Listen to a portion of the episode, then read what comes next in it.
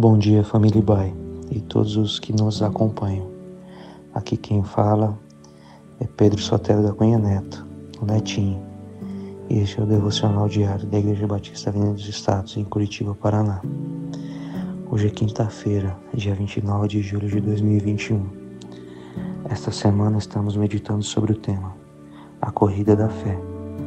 Estamos aproveitando que a Olimpíada de Tóquio está em destaque nos noticiários nestes dias para refletirmos usando as competições atléticas como uma ilustração da dedicação e do compromisso que devemos ter com a nossa vida cristã para desenvolvermos uma fé vitoriosa. O texto bíblico para a nossa meditação hoje está em 2 Timóteo 4, versos 6 ao 8, que diz: Quanto a mim, a hora já chegou de eu ser sacrificado, e já é tempo de deixar esta vida Fiz o melhor que pude na corrida. Cheguei até o fim, conservei a fé. E agora está me esperando o prêmio da vitória, que é dado para quem vive uma vida correta. O prêmio que o Senhor, o justo juiz, me dará naquele dia, e não somente a mim, mas a todos os que esperam com amor a sua vinda. Aqui no texto lido, escrevendo ao seu amigo Timóteo, Paulo nos exorta através de seu exemplo pessoal a corrermos bem ele disse: Fiz o melhor que pude na corrida. Cheguei até o fim. Conservei a fé. Essas palavras indicam empenho e dedicação. Assim como um atleta necessita de disciplina, a conquista da vitória espiritual requer que abandonemos toda a indulgência, negligência e desculpas de uma vida espiritual relaxada e desqualificada. O compromisso de se fazer o melhor que se pode em favor da promoção do Evangelho deve ser um traço característico de todo seguidor de Jesus. Durante uma corrida, não se espera que o atleta desista por qualquer motivo e pare antes da linha de chegada. A afirmação de Paulo dizendo: Cheguei até o fim, conservei a fé, detona a importância da perseverança na vontade de vencer.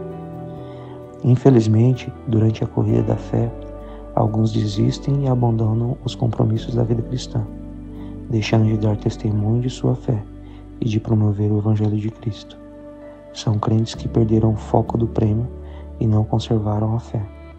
Se por um acaso você sentir que este é o seu caso hoje, convido você a retornar para a corrida da fé vitoriosa, agora mesmo. Ore e abra seu coração diante de Deus. Confesse suas lutas e dificuldades e peça que Ele o capacite com poder espiritual para que você possa perseverar em sua fé. Aqui no texto lido, há uma boa notícia que Paulo nos deixa em seu testemunho. Ele nos diz que Deus tem uma recompensa para todos aqueles que amam o Senhor de todo o seu coração.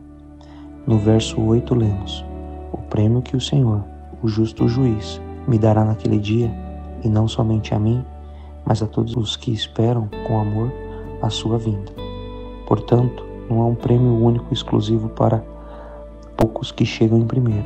Não é um prêmio que será dado pela perfeição do nosso desempenho, até porque ela não existe nessa vida, mas trata-se de um prêmio oferecido a todos os que, pela graça de Deus, têm aprendido a amar o Senhor com toda a sua vida e cultivam desse modo a bendita expectativa daquele dia glorioso quando Jesus Cristo virá dos céus uma segunda vez. Que nesta quinta-feira Deus te abençoe, renovando as forças e ânimo para dar o seu melhor na corrida por uma vida cristã vitoriosa.